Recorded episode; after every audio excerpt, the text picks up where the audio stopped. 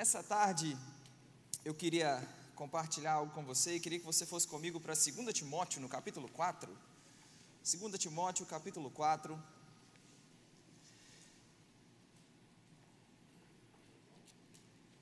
Segunda carta de Paulo.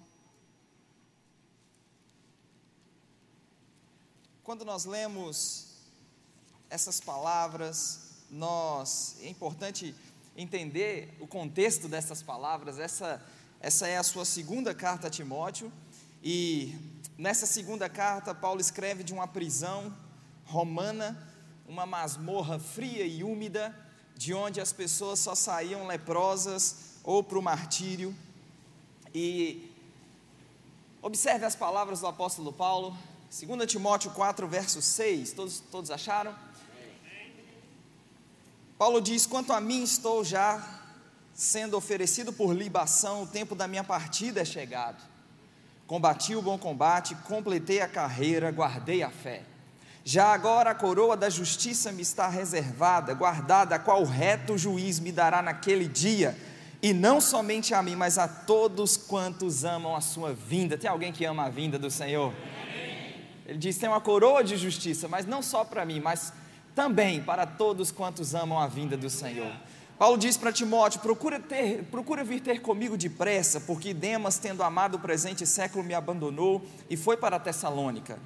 Crentesse foi para Galácia, Tito para a Dalmácia, somente Lucas está comigo.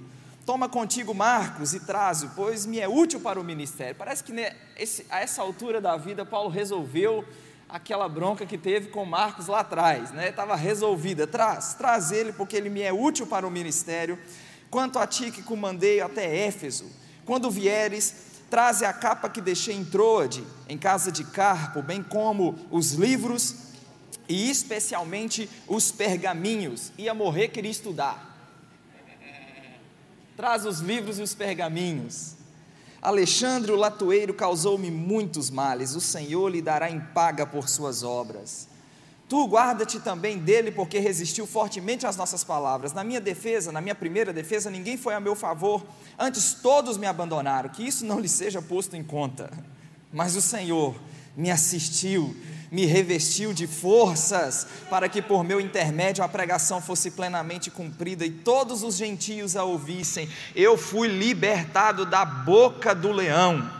O Senhor me livrará também de toda obra maligna e me levará salvo para o seu reino celestial. A Ele a glória pelos séculos dos séculos.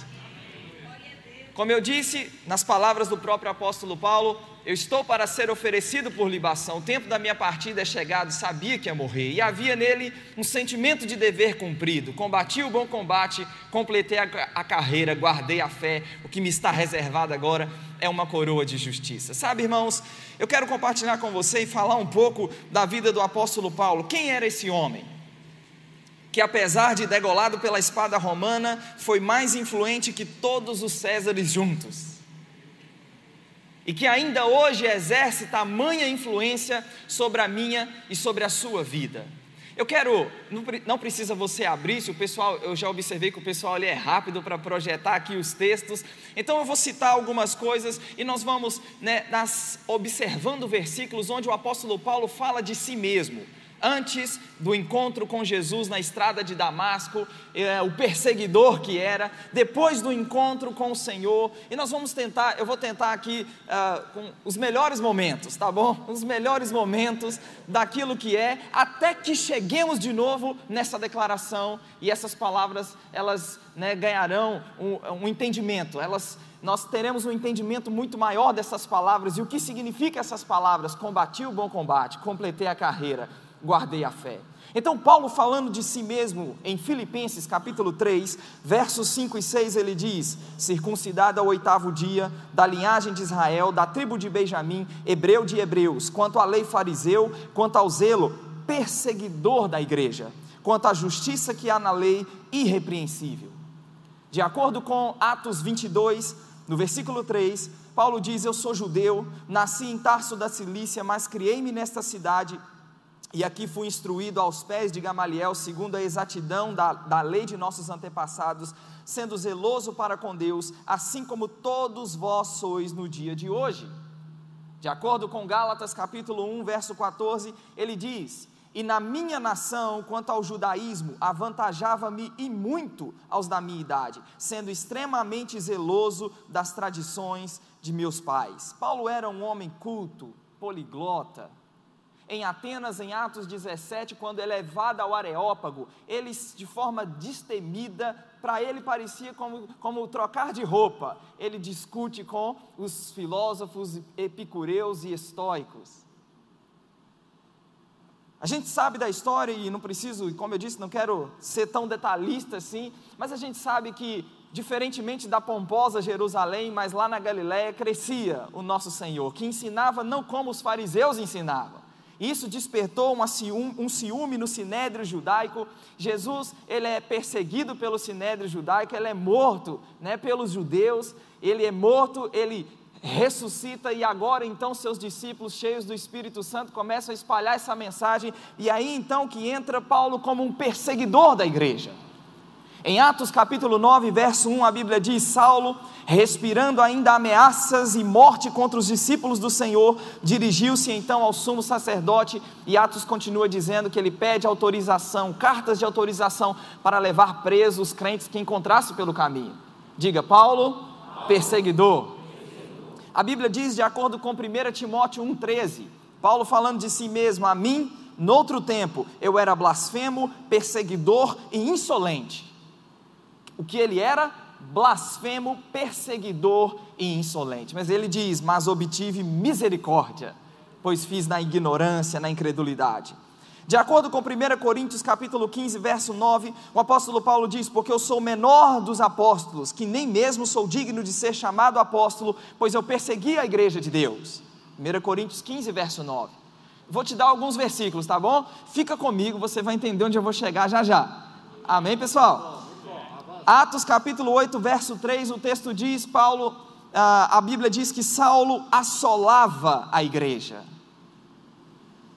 entrando pelas casas e arrastando homens e mulheres, encerrava-os no cárcere, assolava a igreja. De acordo com Gálatas 1,13, Paulo diz: Porque ouvistes qual foi o meu, o meu proceder outrora no judaísmo, como sobremaneira eu perseguia a igreja de Deus e a devastava.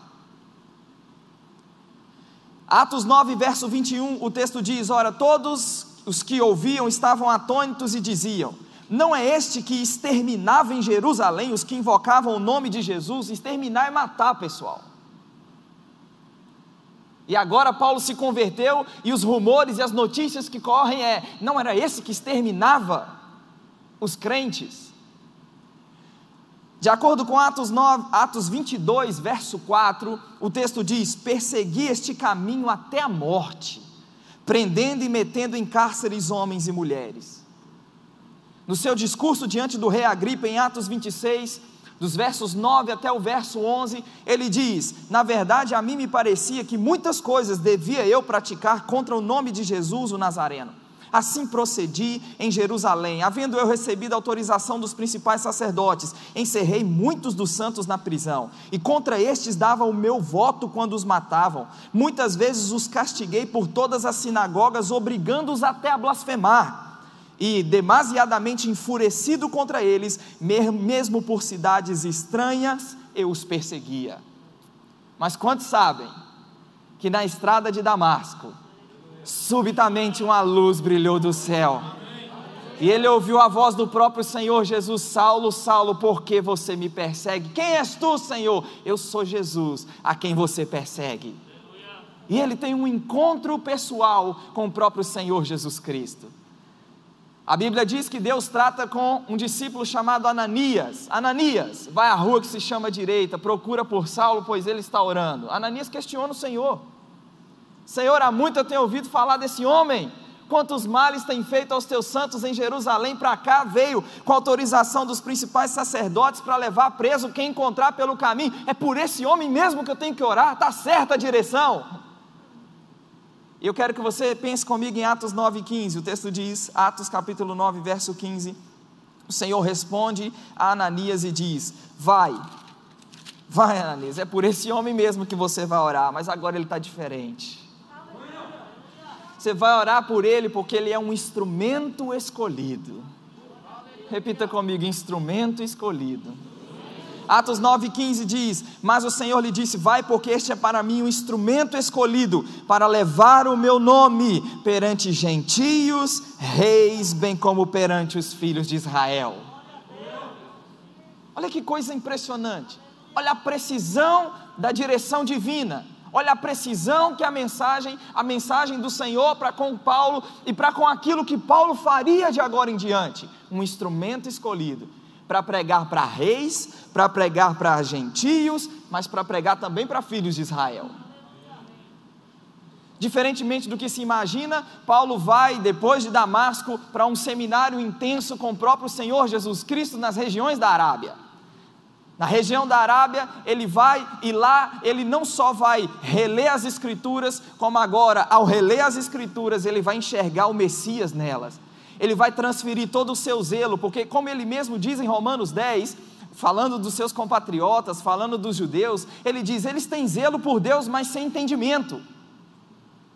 Então, Paulo acreditava que perseguir os crentes era fazer a vontade de Deus porque não concebia a ideia de que o, o Cristo que a, a, nação, o Messias que a nação aguardava, eles não concebiam a ideia de um Messias pregado no madeiro, porque a lei dizia maldito de Deus ao que for pregado no madeiro, mas agora ele vai para as regiões da Arábia, e aí provavelmente ele vai reler as Escrituras, e agora o seu zelo vai ser transferido, ele vai enxergar o Messias nelas, ele vai enxergar o Cristo nelas, ele vai transferir agora o seu zelo para o Cristo, para o Messias, e de perseguidor, agora ele vai se transformar, ele é transformado em um proclamador da fé em Jesus. Ele vai a Jerusalém, não é bem recebido. Como eu disse, a gente pode né, pular aqui alguns detalhes, não dá tempo de mencionar todos os detalhes. Barnabé o acolhe, depois, mais uma vez, como Gálatas capítulo 1 diz, 14 anos depois, mais de uma década, ele volta para casa, para Tarso, mais de uma década, 14 anos depois, ele vai de novo a Jerusalém. Você sabe da igreja de Antioquia, ele vai lá para a igreja de Antioquia, a Bíblia diz em Atos capítulo 13, Atos capítulo 13, que então há uma direção muito específica do Espírito Santo. Atos 13, verso 2, separa agora Barnabé e Saulo para a obra que os tenho chamado. E então eles são enviados pelo Espírito Santo, e o que popularmente chamamos da primeira viagem missionária para a região da Galácia. Lembra de Atos 9,15? Ele é um instrumento escolhido para pregar para gentios, reis e os filhos de Israel. Por onde Paulo passou no mundo antigo, ele tentou pregar para os filhos de Israel, ele tentou pregar para os judeus, mas os judeus se oporam à sua pregação. A Bíblia vai mostrar que, os, eh, ainda em Damasco, os judeus deliberaram entre si sobre como lhe tirariam a vida. Ele teve que ser tirado da cidade num cesto. A Bíblia vai mostrar que em Antioquia da Pisídia os judeus tomados de inveja contradiziam o que Paulo dizia. A Bíblia diz em Icônio que os judeus irritaram os ânimos contra eles, Atos 14, versos 1 e 2. A Bíblia vai mostrar que em Listra os judeus apedrejaram Paulo arrastando para fora da cidade, dando por morto.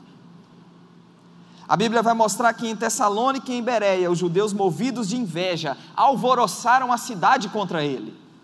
Estão comigo, pessoal? Em Corinto, Paulo disse, disse, para os judeus: Sobre a cabeça de vocês, o sangue de vocês, dele eu estou limpo, agora eu vou para os gentios. Na Grécia houve uma conspiração dos judeus contra ele. ele. Em Jerusalém, nós vamos chegar daqui a pouco, ele foi espancado e eles tramaram tirar a vida dele. Tanto é que em Romanos 11 ele é chamado de o apóstolo dos gentios. Ele tentou pregar para os filhos de Israel, mas a Bíblia deixa claro que houve oposição ferrenha dos judeus, dos seus compatriotas. Em Atos 28, na sua primeira prisão domiciliar, a Bíblia diz que um dia específico vem a judeusada toda. E Paulo começa de de manhã, na parte da manhã, até a tarde, fazendo uma exposição em testemunho, provando que Jesus era o Cristo. A Bíblia diz que houve alguns que creram, porém outros, ou a maioria, continuaram incrédulos. Ele é o apóstolo dos gentios. Em Atos capítulo 15, é, 14, eles retornam então da primeira viagem missionária. Em Atos capítulo 15, eles vão partir para a segunda viagem missionária. E a obra então, ela vai se inclinar para o ocidente, ela vai se inclinar para nós. A Bíblia diz em Atos 16, verso 6, que percorrendo a região frígio-gálata, foram impedidos de pregar, foram impedidos pelo Espírito Santo de pregar a palavra.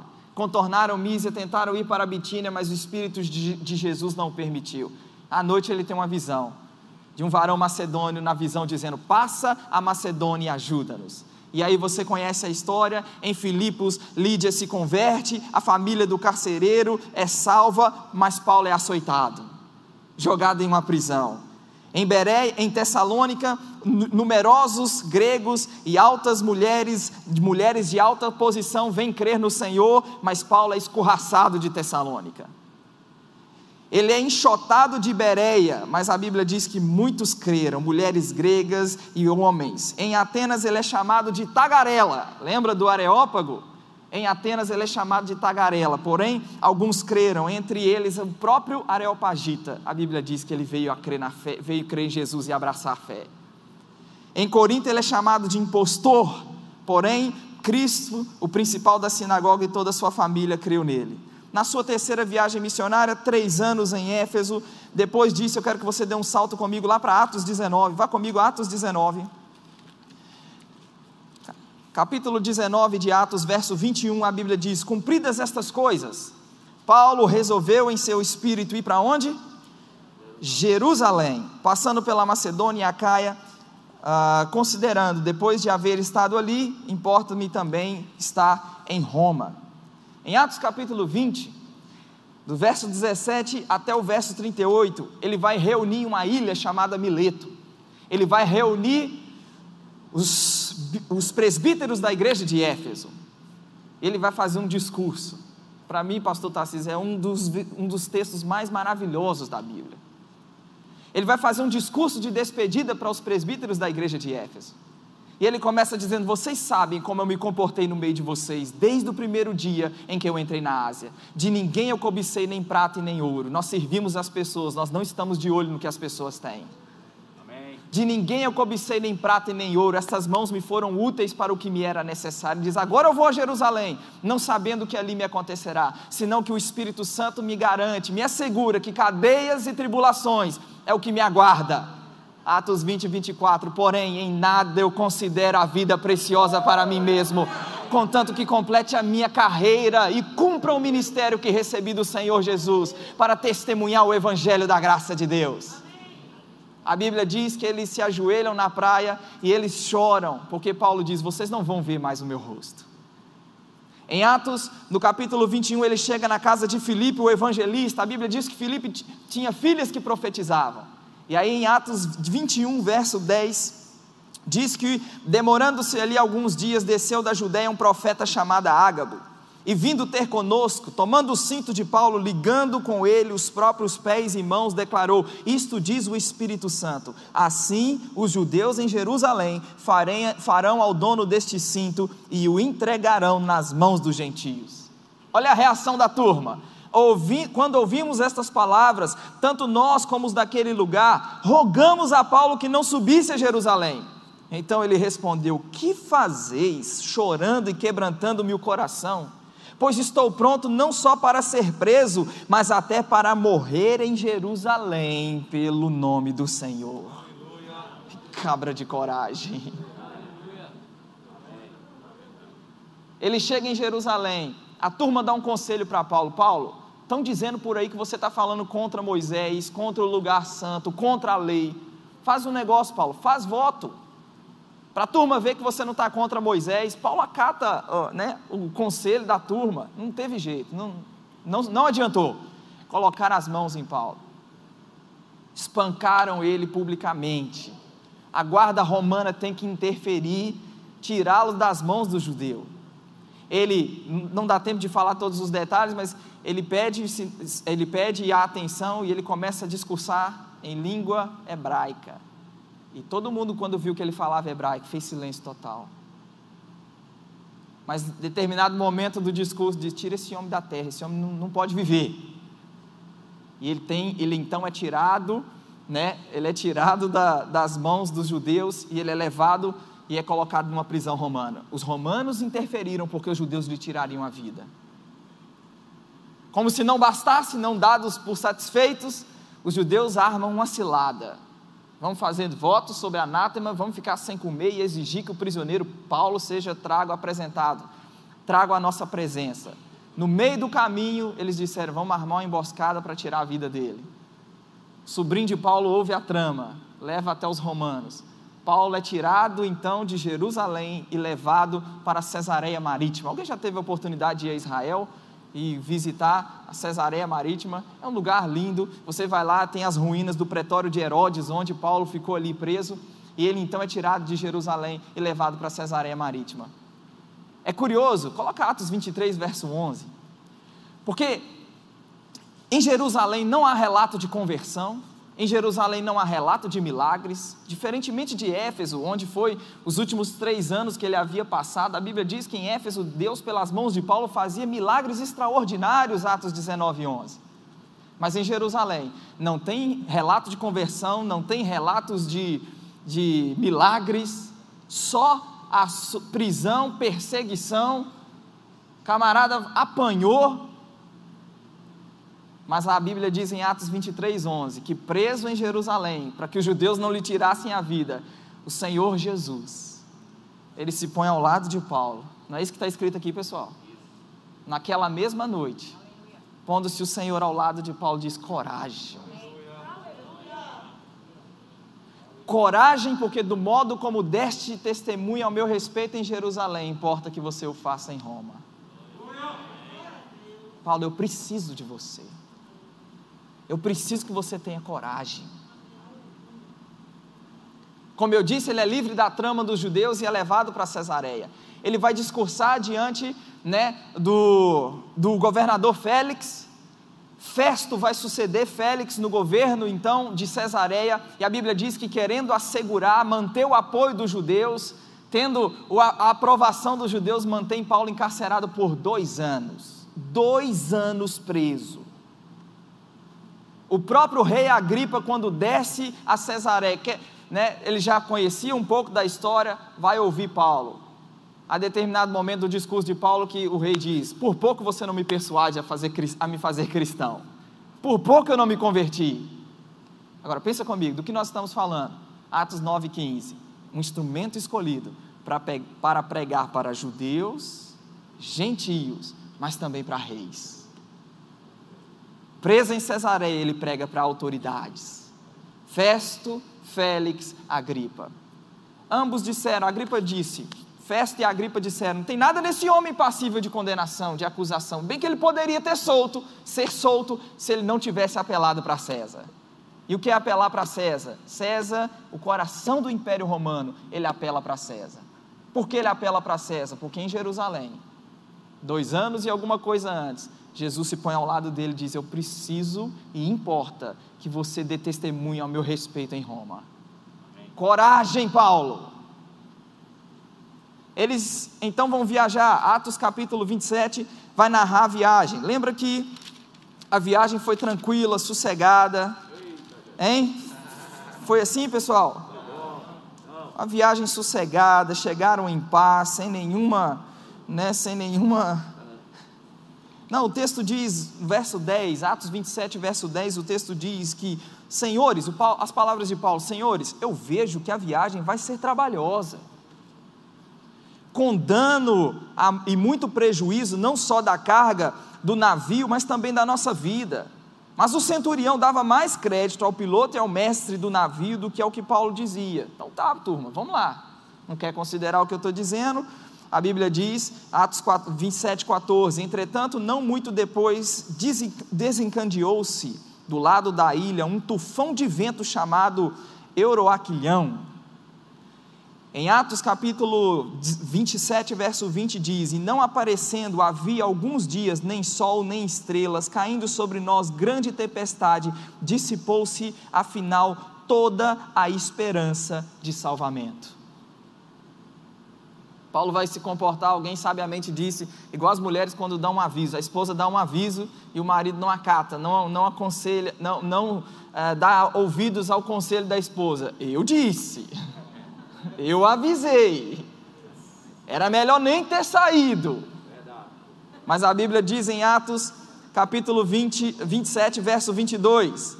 Quer ler o 21? É o que eu estou dizendo agora. Leia o 21. O texto diz: Havendo todos estado muito tempo sem comer, Paulo pondo-se em pé no meio deles, diz: Senhores, na verdade era preciso terem me atendido e não partir de Creta, para evitar dano e perda.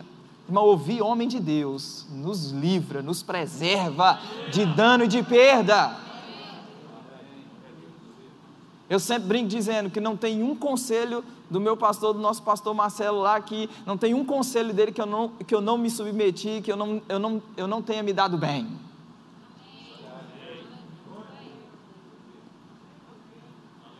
Mas, 22, já agora vos aconselho bom ânimo, porque nenhuma vida se perderá entre vós, mas somente o navio, porque esta mesma noite um anjo de Deus a quem eu sou e a quem eu sirvo esteve comigo, dizendo: Paulo, não temas, é preciso que compareças perante César, e eis que Deus, por sua graça, te deu todos os que navegam contigo. Dão numa ilha chamada Malta, inverno rigoroso, cozendo gravetos para fazer uma fogueira, uma víbora vem e prende as mãos de Paulo. Paulo, como se nada tivesse acontecido, balança, sai daqui. Os bárbaros da ilha olharam e disseram: Esse homem é um assassino. Salvo do mar, justiça não deixa viver. Esperavam que Paulo fosse definhar, morrer. Irmão, o homem saiu ileso. Não aconteceu nada com Paulo. Aí a Bíblia diz que os bárbaros disseram: Esse homem é um Deus. Você conhece a história? Paulo ora pelos enfermos, ora, pelo pai do principal da ilha, Públio, ele é curado, vem os demais enfermos, eles oram, eles são curados, e então Paulo, a Bíblia diz que tendo de seguir viagem, puseram a bordo tudo o que era necessário, e então ele chega em Roma. Em Roma, prisão, diga comigo, prisão. A Bíblia diz que era uma prisão domiciliar, porque foi permitido ele morar por sua própria conta em Atos 28, verso 16. Agora, pensa comigo: preso não podia visitar as igrejas. Quem está comigo, pessoal?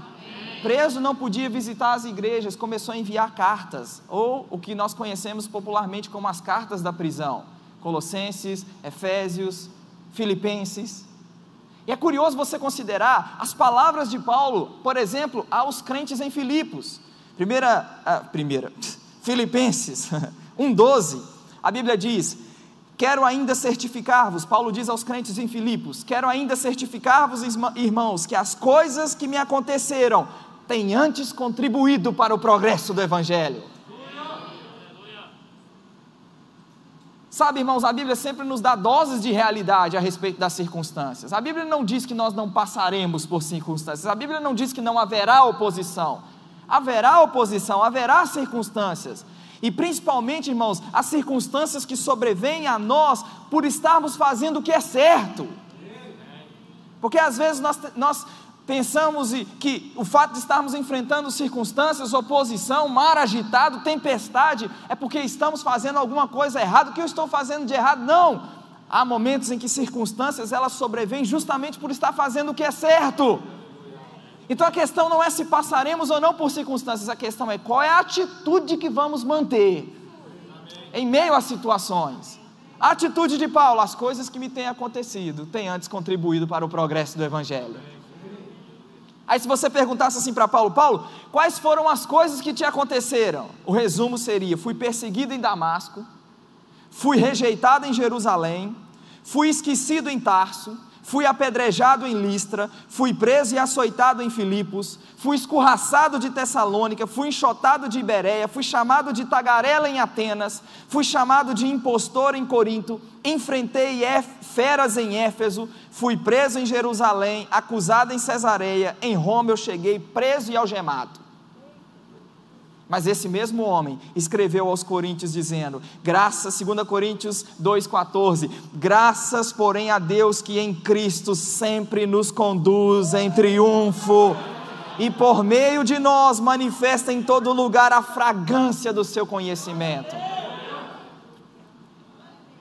Preso em Roma, a Bíblia diz, na carta aos Filipenses, ele manda uma saudação e ele diz: Todos os santos vos saúdam especialmente os da casa de César. Preso no coração do império, o que Paulo fez? Evangelho neles, evangelho neles. Toda a guarda pretoriana ouviu o evangelho. O que era a guarda pretoriana? A guarda era a guarda particular do imperador, era gente que trafegava pelos corredores do palácio. Paulo preso, evangelho neles. Tem gente aqui no coração do império se convertendo e mandando saudação para vocês. Ele sai dessa primeira prisão, ele deixa Tito em Creta, deixa Timóteo em Éfeso, e nesse tempo ele vai escrever mais duas cartas, 1 Timóteo e Tito. A política do mundo está mudando e desde que Nero sobe ao poder, 54 depois de Cristo, a situação se tornou sombria para os cristãos. Depois de 10 anos, 10 anos depois de subir ao poder, em 9 de junho de 64, Nero ateia fogo em Roma, sobe na torre de Mecena, se veste de palhaço e observa a cidade pegar fogo. Dos 14 bairros, 10 foram completamente destruídos. Dos quatro que restaram, eles eram extremamente povoados por cristãos e judeus. Nero faz o quê? Põe a culpa do incêndio na conta dos crentes, na conta dos judeus. Se levanta uma perseguição terrível contra os crentes. E é nesse momento, provavelmente em Troade, lembra do que nós lemos em 2 Timóteo? Quando vier, traz a capa que deixei em Troade. Provavelmente em Troade, então eles vão colocar as mãos em Paulo de novo e preso em Roma, numa masmorra fria e úmida, ele vai escrever as palavras que nós lemos. 2 Timóteo 4, verso 6. Quanto a mim, estou para ser oferecido por libação. O tempo da minha partida é chegado. Combati o bom combate. Completei a carreira eu guardei a fé. Já agora a coroa da justiça me está reservada, qual reto juiz me dará naquele dia, e não somente a mim, mas a todos quantos amam a sua vinda. E a pergunta, irmãos, caminhando para encerrar com você, a, minha, a pergunta que eu quero fazer para você nessa tarde é: qual é o meu e o seu nível de comprometimento com aquilo que Deus te chamou, com aquilo que Deus me chamou para fazer?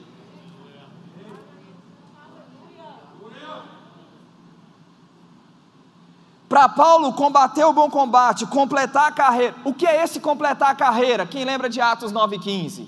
Palavras do próprio Senhor Jesus para Ananias, o discípulo. Este é um instrumento escolhido para pregar para gentios, para pregar para reis, para pregar para os filhos de Israel. Ele pregou para judeus, ele pregou para gentios, ele pregou para autoridades prestes ou às, às portas de ser morto pela espada romana, o sentimento é de dever cumprido.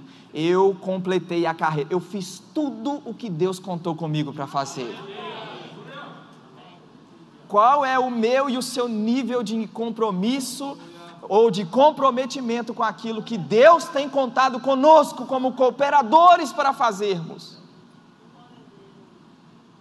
Será que eu e você temos amado ao Senhor a ponto, irmãos, de nos entregarmos completamente a Ele, à Sua vontade, ao Seu plano, ao Seu propósito?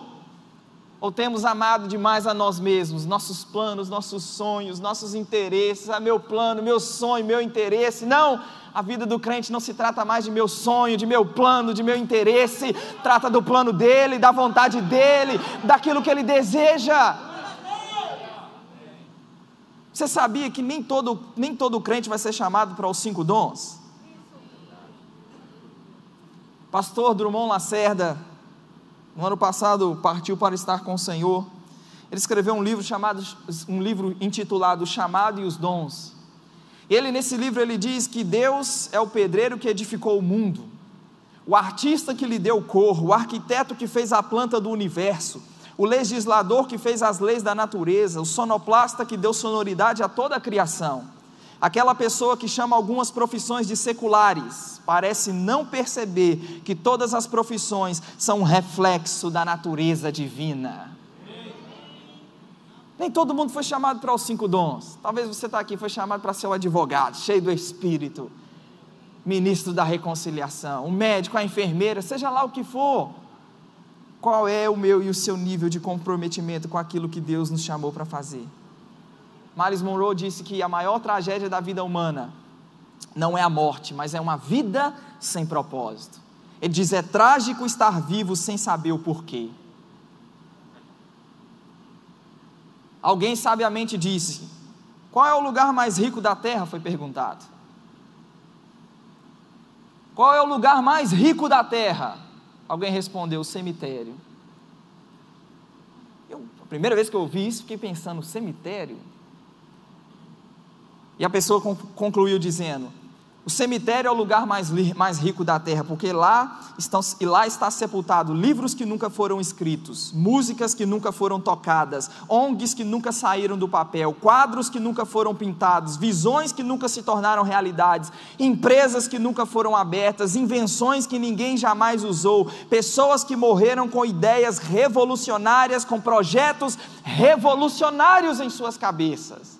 E não deu ao mundo aquilo que Deus deu a elas para entregar a nós, para entregar ao mundo. Olha para essa pessoa que está perto de você. Agora aí, perto de você, está alguém encarregado de tesouros. Isso não é frase de efeito para te deixar animado, empolgado, não. Isso é a verdade. Perto de você está aí canções, livros que nunca foram escritos, talvez ideias que ninguém conhece. Você e eu, irmãos, nós precisamos entender que se Jesus não voltar antes, se Jesus, né, professor de escatologia tem que falar isso, se Jesus não voltar antes, nós não vamos morrer velhos, nós morreremos vazios, porque daremos ao mundo aquilo que Deus tem nos dado, daremos ao mundo, daremos a essa geração aquilo que Deus tem colocado nas nossas vidas. Pedro diz: sirvam uns aos outros. 1 Pedro 4,10. Sirvam uns aos outros, cada um com o dom que recebeu, como dispenseiros da multiforme graça de Deus.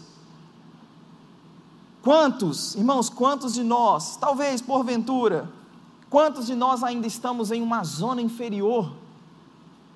As pessoas ainda não viram quem você realmente é, o que você realmente carrega. Eu sei que há fases e estações e você precisa se submeter a processos. Amém? Você não vai se tornar, eu não vou me tornar imediatamente, amanhã, plenamente o que Deus me chamou, o que Deus te chamou para fazer. São fases, são etapas, né? são estações. E eu e você, nós precisamos estar submetidos, nós precisamos estar né, comprometidos a uma liderança mais madura do que nós, para poder nos ajudar a entender as fases e as estações. Amém, pessoal? Mas eu e você, nós não permitiremos que ah, roube, roubemos essa geração, sendo ah, ou adiando, procrastinando aquilo que Deus tem nos chamado para fazer, aquilo que Deus tem nos dado, né, para entregarmos e darmos a esse mundo. Quem está comigo nessa tarde? O que eu e você estamos fazendo talvez não, é, não seja comparado ou não pode ser comparado com aquilo que nós já deveríamos estar fazendo. A Bíblia diz que nós temos que dar honra a todos, não é? Não é assim? Dar honra a quem merece honra, não é verdade? Mas também diz que nós devemos dar honra a todos. Eu lembro em 2019, em Campina Grande, ensinando a, a matéria no Rema, e o pastor João Roberto estava fazendo uma série sobre honra, e naquela manhã, porque eu, eu sempre pensei, né, a, a, temos que dar honra a quem merece honra. Aí ele foi e mostrou a Bíblia dizendo: tem que dar honra a todos. E naquela manhã ele falou especificamente sobre dar honra a todos. E por que é importante? Porque precisamos dar honra a todos, respeitarmos a todos, porque irmãos, nós não sabemos o que as pessoas carregam dentro delas.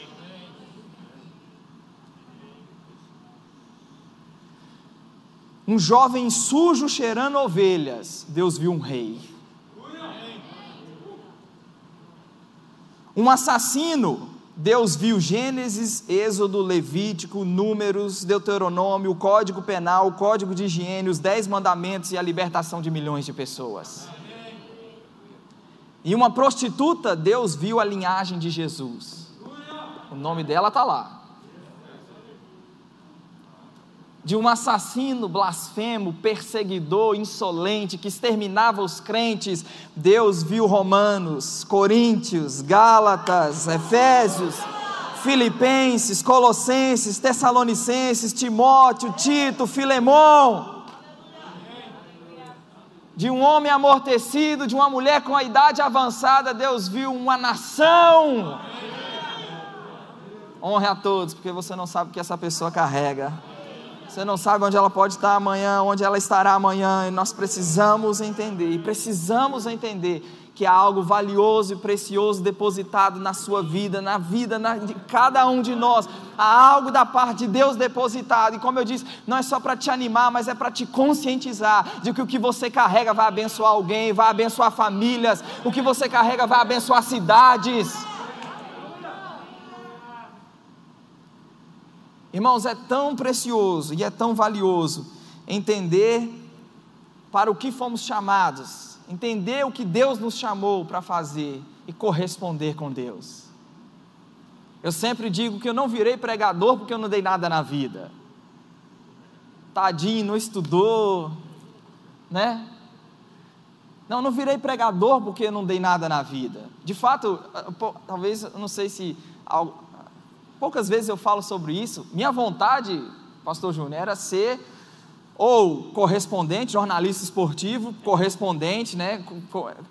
Talvez cobrir Olimpíadas, Copa do Mundo, ou talvez ser setorista de um jornalista setorista de um time de futebol, acompanhar o dia a dia de um clube, ou talvez ser técnico de futebol.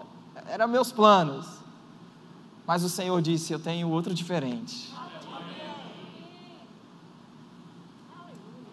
Desde criança, irmãos, eu tinha algo dentro de mim que eu sabia, eu sabia dentro de mim que a minha vida, ela não seria aquela vida, aquela, aquela rotina, aquela coisa programada, certinha, não. Dentro de mim eu sabia que eu existia para alguma coisa, uma, alguma coisa diferente, alguma coisa que ia tornar a vida das pessoas melhor, alguma coisa dentro de mim me dizia desde novo.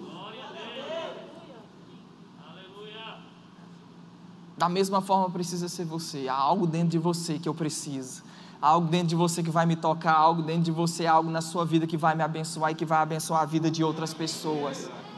Então eu brinco dizendo: eu não virei pregador porque eu não dei nada na vida, eu virei pregador porque é uma vocação. E da mesma, da mesma forma como Paulo, um dia nós estaremos diante do tribunal de Cristo. Porque a linguagem de Paulo usada em 2 Timóteo 4, verso 6, é a linguagem que ele mesmo vai ensinar aos coríntios em 2 Coríntios 5:10, em 1 Coríntios capítulo 3, a partir do verso 10, o tribunal de Cristo. Combati o bom combate, completei a carreira, guardei a fé. Já agora, a coroa da justiça me está reservada, a qual o reto juiz me dará naquele dia. Não somente a mim, mas a todos quantos amam a sua vinda. O tribunal de Cristo é um evento onde os crentes, amém? Tem nada a ver com salvação, não vai ser avaliado, julgado se seremos salvos ou se não seremos salvos. É um evento onde os salvos, crentes em Jesus, nascidos de novo, estarão diante de Cristo. E eu gosto do que o pastor Manassés Guerra diz: o tribunal de Cristo não vai avaliar se somos ou não filhos, o tribunal de, de Cristo vai avaliar se fomos servos. O tribunal de Cristo vai avaliar se nos comprometemos com o Senhor e com aquilo que Ele nos chamou para fazer no tribunal de Cristo que vai contar é se fizemos ou não a vontade de Deus. O tribunal de Cristo vai avaliar se fomos ou não cooperadores, se cooperamos com Deus, com aquilo que Ele nos chamou, ungiu, nos deu graça, sabedoria para fazer. Fique em pé comigo.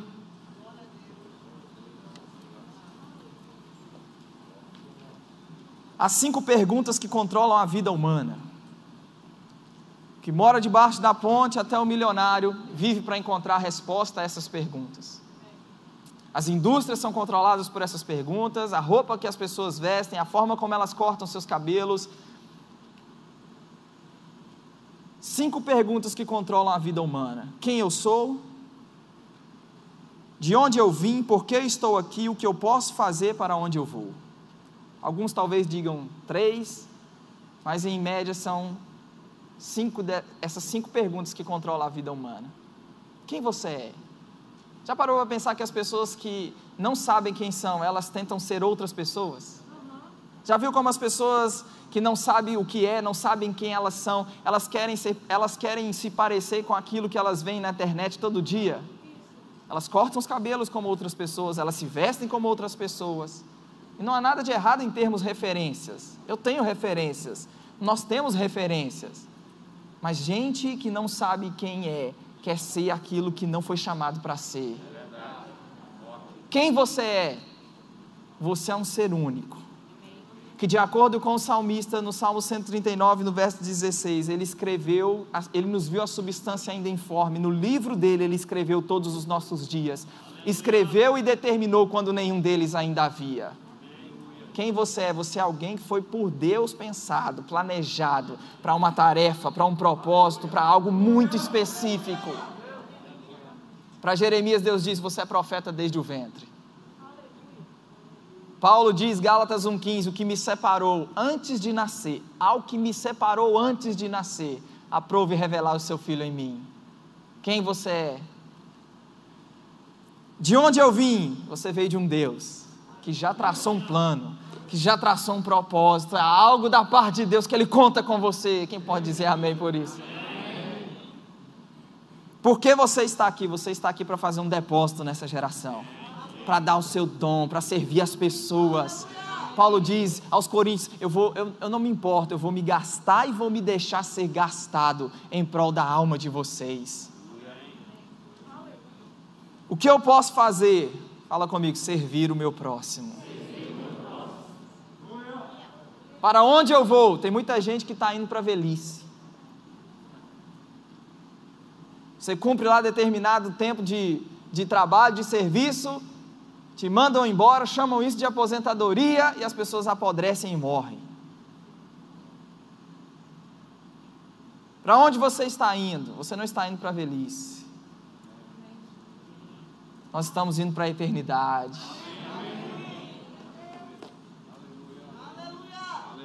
Ela está ali às portas. E o que nós estamos fazendo e o que precisamos fazer? Precisamos trabalhar servindo ao Senhor, servindo as pessoas, cumprindo aquilo que é plano e propósito de Deus, para levarmos conosco o máximo de pessoas possíveis. Pedro diz que o que tem de acontecer ainda não aconteceu, porque Deus está sendo longânimo. 2 Pedro capítulo 3. Deus está sendo longânimo, não querendo que nenhum pereça, senão que todos cheguem ao arrependimento. E eu e você, eu tenho certeza que depois dessa tarde, depois dessa palavra, essa semente que foi semeada nos nossos corações, nós sairemos daqui inspirados pela vida desse homem. Amém. Que vamos fazer do alvo da nossa vida perseguir aquilo que é a vontade dele para as nossas vidas. Para chegarmos ao final de tudo com um sentimento de dever cumprido. Eu completei a carreira. Senhor, eu tenho a consciência de que eu fiz tudo o que o Senhor me chamou para fazer. Pode fechar os seus olhos. Aleluia. Sabe o que é uma oração de consagração? Irmãos, como é impressionante a declaração de Paulo. bom, muito Irmãos, bom. olha a declaração desse homem. Glória a Deus. Constrangido em meu espírito, vou a Jerusalém, sabendo que ele me aguarda. Cadeias, tribulações. Ele diz: Eu não tenho a vida preciosa para mim mesmo. Coisa maravilhosa, muito bom. Não, não vale a pena ter a vida preciosa para nós mesmos. A Bíblia diz que a piedade para tudo ela é proveitosa ela tem a promessa da vida que agora é, mas também da que há de ser. Irmão, servir a Deus, Deus não deixa ninguém no prejuízo, não. Você não vai ficar no prejuízo servindo a Deus, não. Não é prejuízo servir a Deus, não. Não, mas me chamou para deixar a empresa, lá eu ganho tantos mil por mês, eu tenho aquela segurança, aquela estabilidade, aquilo que. Não é prejuízo servir a Deus, não. Não é prejuízo não ter a vida preciosa para nós mesmos, não. É ganho, é lucro. O sentimento desse homem, a convicção desse. A vida não é preciosa para mim mesmo. Imagina-te essa guitarra. Acho que não dá tempo, né, de, de soltar aí o cabo. Vai, vai, dá? Presta um minutinho, eu tenho um minuto, deixa eu terminar com isso. Imagina esse cabo, desculpa, meu irmão. É, só um pedacinho dele. Imagina esse cabo, ele não tem fim. Ele é eterno. Você consegue imaginar o que seria 10 mil metros desse cabo. É muita coisa, concorda comigo? 20 mil metros desse cabo, 50, 100 mil metros desse cabo. Agora imagina esse cabo é eterno. Não tem fim. Agora imagina esse pequeno pedaço aqui. Esse pequeno pedaço, compara esse pequeno pedaço ao que é eterno. Esse pequeno pedaço é a nossa existência aqui na terra. Agora, o que é esse pequeno pedaço da nossa existência comparado à nossa eternidade? E as pessoas, infelizmente, principalmente aquelas que não conhecem a Cristo, elas vivem uma tremenda insensatez, porque elas só vivem para esse pequeno pedaço da sua existência. não vejo a hora de chegar ali, eu não vejo a hora de fazer aquilo, eu não vejo a hora de fazer aquilo outro. E elas se esquecem que a forma como elas vivem aqui refletirá séria, seriamente em toda a sua eternidade não só quanto ao seu destino eterno, mas também na linguagem bíblica de galardão, de recompensa. Não estou dizendo que não haverá desejo, né, de crescer, de avançar, mas que todo desejo de crescer, de avançar, disso, daquilo, daquilo outro, seja em linha com aquilo que Ele liberou sobre as nossas, aquela palavra que Ele liberou sobre as nossas vidas. Você é um instrumento escolhido. Eu sou um instrumento escolhido para quê, Senhor? Ele vai te dizer, Ele é o mais interessado em que você entenda e coopere com Ele. E que os nossos dias, os dias da nossa existência, o que é 60, 70, 80 anos comparado à eternidade? Que a nossa existência seja, eu não tenho a vida preciosa para mim mesmo. Eu não tenho a vida preciosa para mim mesmo. Feche seus olhos, Pai, consagramos a nossa vida ao Senhor